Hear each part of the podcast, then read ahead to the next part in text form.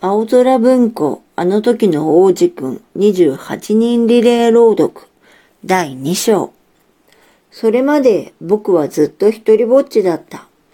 誰とも打ち解けられないまま6年前ちょっとおかしくなってサハラ砂漠に降りた。僕のエンジンの中で何かが壊れていた。僕には見てくれる人もお客さんもいなかったから直すのは難しいけど全部一人で何とかやってみることにした。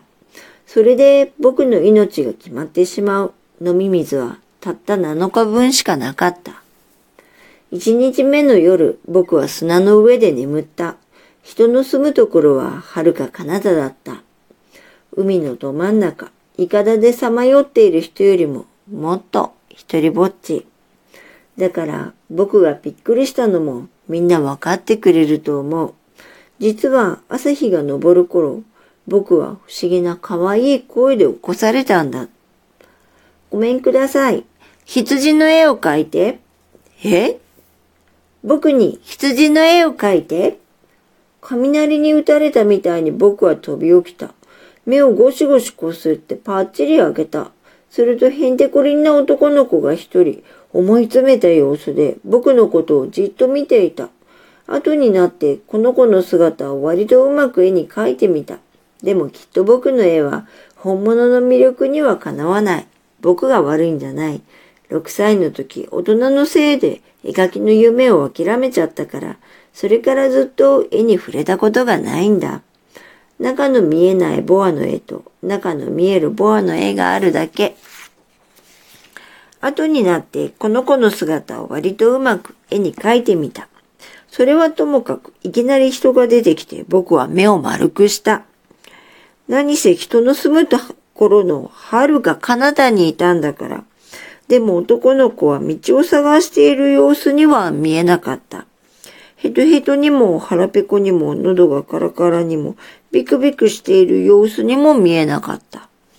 人の住むところの遥か彼方、砂漠のど真ん中で迷子になっている。そんな感じはどこにもなかった。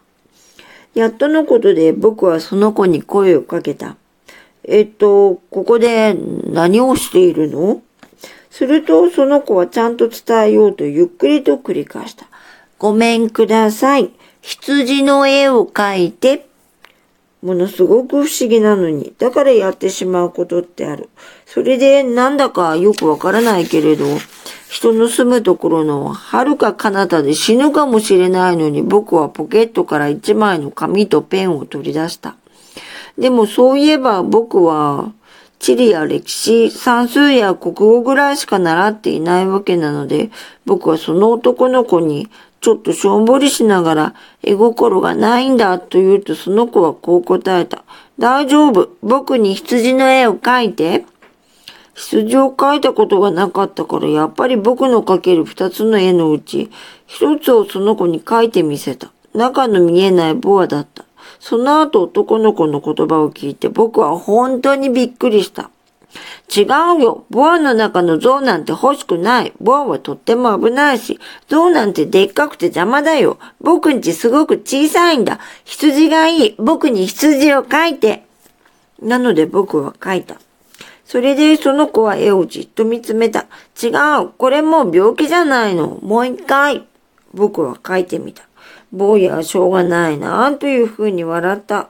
見てよ、これ羊じゃない。お羊だ。角があるもん。僕はまた絵を描き直した。だけど前のと同じでダメだと言われた。これヨボヨボだよ。欲しいのは長生きする羊。もう我慢できなかった。早くエンジンをバラバラにしていきたかったから。さっとこういう絵を描いた。僕は言ってやった。箱。ね、君の欲しい羊はこの中。ところがなんと、この絵を見て、僕の小さな審査員くんは目をキラキラさせたんだ。そう、僕はこういうのが欲しかったんだ。この羊。草いっぱいいるかな？なんで？だって僕んちすごく小さいんだもん。きっと平気だよ。あげたのはすごく小さな羊だから。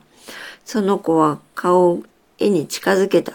そんなに小さくないよ。あ、眠っちゃった。僕があの時の王子くんと出会ったのはこういうわけなんだ。